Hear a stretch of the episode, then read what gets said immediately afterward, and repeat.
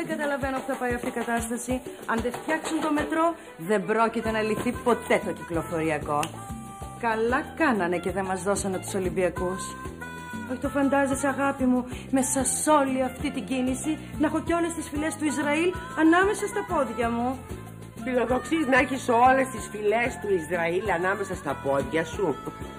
Το σημερινό επεισόδιο είναι αφιερωμένο σε μια γυναίκα δυναμική αλλά και εύθραυστη. Καλλιτέχνη αλλά και προσγειωμένη. Μια γυναίκα του ελληνικού κινηματογράφου αλλά και των αρχών της ιδιωτικής τηλεόρασης. Που μέσα από αυτή μας συστήθηκε ως μαμά. Και έτσι μπήκε στα σπίτια όλων μας. Μάνα είναι μόνο μία λοιπόν, με την αξέχαστη Μέρη Χρονοπούλου.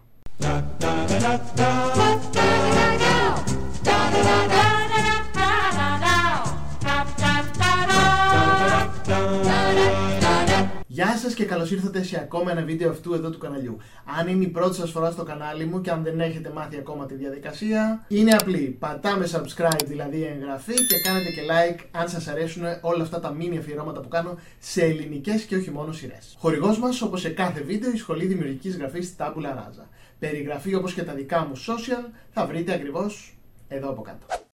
Μάνα είναι μόνο μία λοιπόν, μία καθαρόεμη κομμωδία καταστάσεων τότε, στα μακρινά 90s. Τότε που η τηλεόραση είχε και τέτοια φορμάτ. Με, ξέρετε, 25 λεπτά επεισόδια. Και όχι ξεχυλωμένα δύο ώρα. Είμαστε λοιπόν στο 1993, όπου οι πέντε χαρακτήρες της σειράς, που συνθέτουν μία οικογένεια και μία κολλητή φίλη, προκαλούσαν το γέλιο με τις κομικές καταστάσεις και τις παρταριστές ατάκες κάθε επεισοδίου. Τα επεισόδια της σειράς ήταν 61 στο σύνολο, με τη σειρά να διαρκεί δύο σεζόν και τους δημιουργούς της Πάνο Μουρατίδη και Σπύρο Μεταλλινό, να μας τρελαίνουν κάθε εβδομάδα με τις εφάνταστες κομικές καταστάσεις των ηρώων τους. Και φυσικά με συνεργό τους τον Γιάννη Κοτσόν. Και για να περάσω και στους ηθοποιούς της σειράς, που εκτός από τη Μέρη Χρονοπούλου που της αξίζει ειδική αναφορά, θα σας πω ονόματα και ανθρώπους που τότε ήταν πρωτοεμφανιζόμενοι, αλλά έκτοτε έχουμε απολαύσει πολλάκις. Όπως η Ναταλία Δραγούμη που ήταν η κόρη της οικογένειας, η Μαρία Κανελοπούλου που ήταν η οικονόμος του σπιτιού, αλλά και η Ειρήνη Δογάνη που ήταν η κολλητή της Μέρης. Το μοναδικό αρσενικό της σειράς ήταν ο Λουκάς Ζήκος,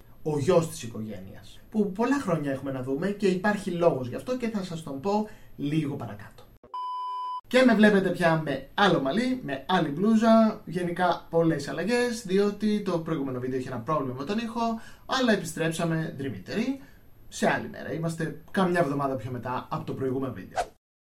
Φυσικά, όπως καταλαβαίνετε, μια σειρά με πέντε μόνο πρωταγωνιστές και στο είδος του sitcom δεν θα μπορούσε παρά να έχει πάρα πολλούς guest. Και όντως πέρασαν αρκετοί ηθοποιοί από τη σειρά, αλλά εγώ ξεχώρισα κάποιους συγκεκριμένους. Όπως την Άννα Χατζησοφιά που εκείνη την περίοδο έγραφε με το Ρώμα σε αντίπαλο κανάλι στο Λαντένα τους Μεν και τους Δεν. Το Βασίλη Κούκουρα που μετά έπαιξε με τη Μαρία Κανελοπούλου στο Εμείς και Εμείς αλλά και σε σύριαλ τον Ρώμα Χατζησοφιά του Κωνσταντίνου και Ελένη, αλλά και την Τζόι Σεβίδη που νομίζω πλέον αναφέρω σε κάθε βίντεο και έχω γίνει λίγο κουραστικός. Που παρόλα αυτά είναι και φίλοι με το Ρώμα και τη Σοφιά.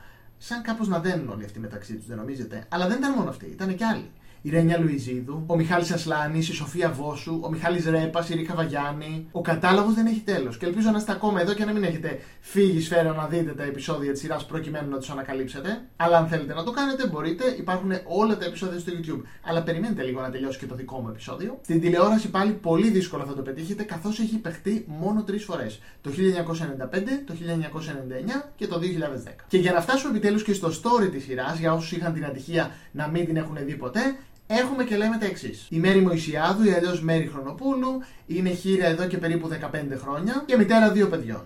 Ο άντρας της, που ήταν εργοστασιάρχης, της έχει αφήσει το εργοστάσιο δερμάτινων ειδών, κάτι μετοχές και ένα ακίνητο στο οποίο μένουν. Δηλαδή, με λίγα λόγια, δεν τη λες και φτωχιά, το αντίθετο θα έλεγα.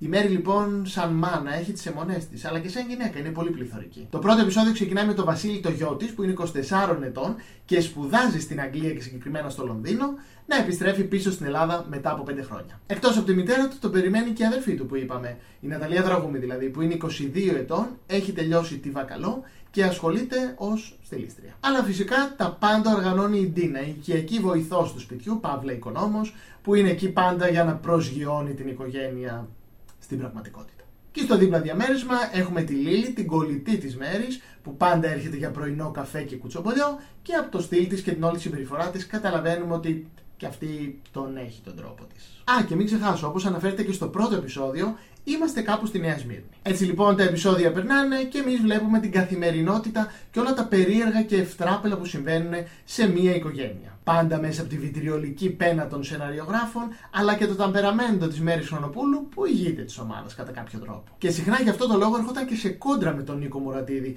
που ως γνωστόν δεν σηκώνει μίγα στο σπαθί του. Και εδώ που τα λέμε, καλά κάνει ο άνθρωπος.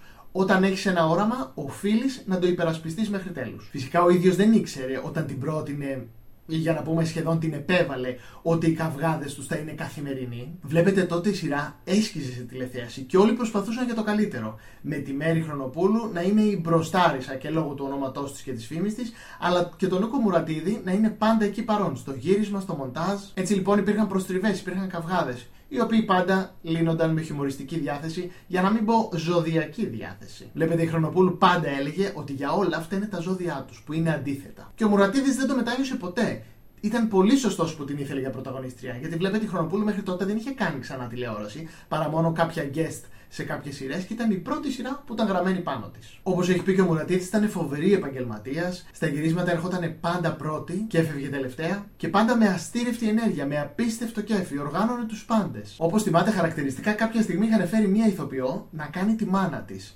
Και η Χρονοπούλη τότε έσκυψε στα αυτή του και του είπε: Με περνάει δύο χρόνια μόλις και κάνει τη μητέρα μου. Της άρεσε πάρα πολύ που φαινόταν τόσο νέα που είχε και όλη αυτή την ενέργεια. Και όντως, παρόλο που η σειρά είναι σχεδόν 60 ετών, δεν της φαίνεται καθόλου. Και μην κοιτάτε σήμερα που έχουν αλλάξει τα πράγματα και οι 60 είναι σαν 40 τότε μιλάμε και για 30 χρόνια πίσω, έτσι. Ήταν αλλιώς τα πράγματα. Και φυσικά ήταν γνωστό και το πάθος της για τις πλαστικές επεμβάσεις, που η ίδια το έχει παραδεχτεί κιόλας. Όπως έχει πει πάλι ο Μουρατίδης, στο πρώτο του ραντεβού, όταν πήγε, ξαφνικά την αντίκρισε με πρισμένα χείλη. Τρόμαξε. Δεν ήξερε αν έπρεπε να συνεχίσει ή όχι αυτή την κουβέντα, αλλά ευτυχώς επέμεινε. Και είχε και τελειομανία, ήθελε όλα να είναι στην εντέλεια. Γι' αυτό και γίνονταν τόσο ομοιρικοί οι καυγάδες τους. Όταν κάτι δεν της άρεσε το φως, ας πούμε τα μαλλιά της, ή όταν έκανε ένας σαρδάμ, ήθελε πάλι να πάνε τη σκηνή όλοι από την αρχή. Κάτι που εκείνη την εποχή δεν γινόταν, καθώς ο χρόνος στην τηλεόραση, όπως ξέρουμε όλοι, είναι χρήμα. Και οι ταχύτητες είναι ηλικιώδεις. Αλλά για να πάω και στα παιδιά της μέρης, τα τηλεοπτικά τουλάχιστον, η Ναταλία Δραγούμη έχει δηλώσει πως πήρε το ρόλο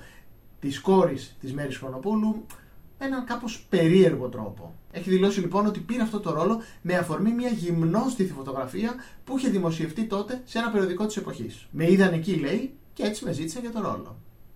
Okay. Ενώ για τη Μέρη Χρονοπούλου έχει να θυμάται μόνο τα καλύτερα. Ότι τη φώναζε ένα ταλίτσα στο γύρισμα, ότι πάντα την πρόσεχε, ότι όντως την ένιωθε σαν μητέρα της στο πλατό και ότι ήταν μια πολύ δοτική γυναίκα, χωρίς ζήλια, χωρίς κόμπλεξ για τις άλλες γυναίκες. Και όπως θυμάται, όλοι της λέγανε ότι η Μέρη Χρονοπούλου θα είναι πολύ αυστηρή μαζί της και πολύ απόμακρη, αλλά καμία σχέση δεν είχε αυτό με την πραγματικότητα. Το τελευταίο που θυμάται ήταν οι συμβουλές που της είχε δώσει, που μπορεί να τις πεις και λίγο περίεργες, όπως το να σφίγγει τα οπίστια της όταν κάνουν γύρισμα για να βγαίνει πιο λαμπερή, ή το να είναι λίγο πιο αδύνατη από το κανονικό της, γιατί η κάμερα προσθέτει 8 με 10 κιλά. Και για όσους έχετε δει ήδη τη σειρά, αφού στην Ναταλία Δραγούμη, θα έχετε προσέξει ότι στη δεύτερη σεζόν υπήρξε μία αλλαγή. Η Ναταλία Δραγούμη, ή αλλιώς Λιάνα, έφυγε από τη σειρά και στη θέση της ήρθε η Λιάνα Παρούση, ή αλλιώς Ναταλία στη σειρά.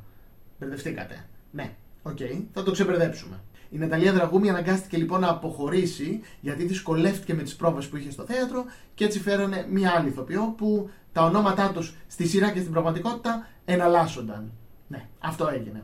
Έτσι λοιπόν ήρθε η Λιάνα που έκανε την Ναταλία στη σειρά και που σε κάποιους να πούμε ότι δεν άρεσε, ήταν λίγο περίεργο όλο αυτό που έγινε. Κάποιοι θέλανε την Ναταλία Δραγούμη πίσω. Και είναι λογικό. Όταν μαθαίνεις και αγαπάς έναν ηθοποιό για μια ολόκληρη χρονιά σε ένα ρόλο, είναι δύσκολο να βρεις κάποιον άλλον στη θέση του. Που βέβαια δεν ήρθε ακριβώς στη θέση της, δεν έκανε δηλαδή εκείνη. Απλά υποτίθεται έφυγε για κάποιο λόγο η Ναταλία Δραγούμη από τη σειρά και έτσι ήρθε να μείνει στο δωμάτιό της ως φιλοξενούμενη. Επίσης ο Βασίλης, η κατά κόσμον Λουκάς Ζήκος, που ήταν ο γιος της Μέρη Χρονοπούλου στη σειρά, ε, εκείνη την εποχή μπορούμε να πούμε ότι είχε ξεχωρίσει λίγο παραπάνω. Θέλετε το ωραίο παρουσιαστικό του, θέλετε ότι στη σειρά ήταν ένας μορφωμένος και πλούσιος νεαρός γόης, θα λέγαμε της εποχής. Έκανε τα κοριτσάκια λίγο να καρδιοχτυπούν.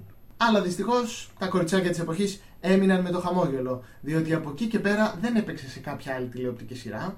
Από ό,τι έμαθα λοιπόν έχει μετακομίσει πια στην Κύπρο και ασχολείται εκεί με το τομέα της υποκριτικής και στην τηλεόραση και στο θέατρο.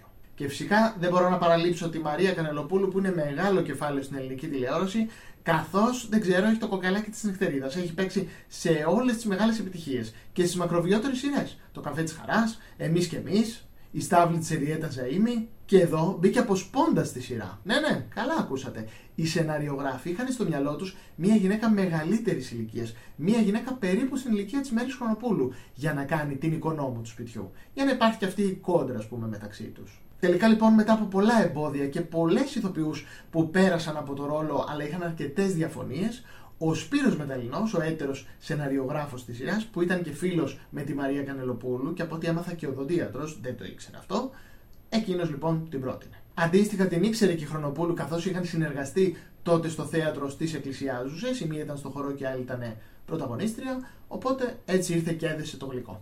Έτσι λοιπόν η Μαρία Κανελοπούλου πήρε το ρόλο και άνοιξε τα φτερά της για τα επόμενα. Και φυσικά αυτό το βίντεο θα κλείσει με μια φράση της Μέρης Χρονοπούλου που έτσι κι αλλιώς είναι αφιερωμένος σε εκείνη αυτό το βιντεάκι και θα διαβάσω από μέσα για να μην λέω άλλα άλλο. Όλοι φοβούνται το θάνατο.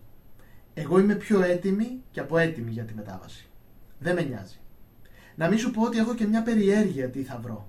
Το τούνελ που λένε. Το φως. Δεν με νοιάζει αν μου πούνε σε 24 ώρες θα φύγεις, απλά να προλάβω να κάνω μερικά τηλεφωνήματα, να υποχαιρετήσω φίλους και να φύγω. Δεν φοβάμαι τη μετάβαση. Είχε πει η Μέρη Χρονοπούλου. Αυτά ήταν όλα όσα βρήκα, έμαθα, θυμόμουν για τη σειρά του Μέγκα Μάνα είναι μόνο μία. Αν παρέλειψα κάτι, αν έκανα κάτι λάθος, μην πέστε να με φάτε, γράψτε το εδώ από κάτω στα σχόλια. Και αν θέλετε, γράψτε μου και επόμενες σειρές που θέλετε να κάνουμε αφιέρωμα σε αυτό το κανάλι. Μέχρι την επόμενη φορά να είστε όλοι καλά. Κάντε subscribe, κάντε like και μοιραστείτε με τους φίλους σας αν σας άρεσε αυτό το βίντεο. Τα λέμε σε ένα επόμενο. Γεια!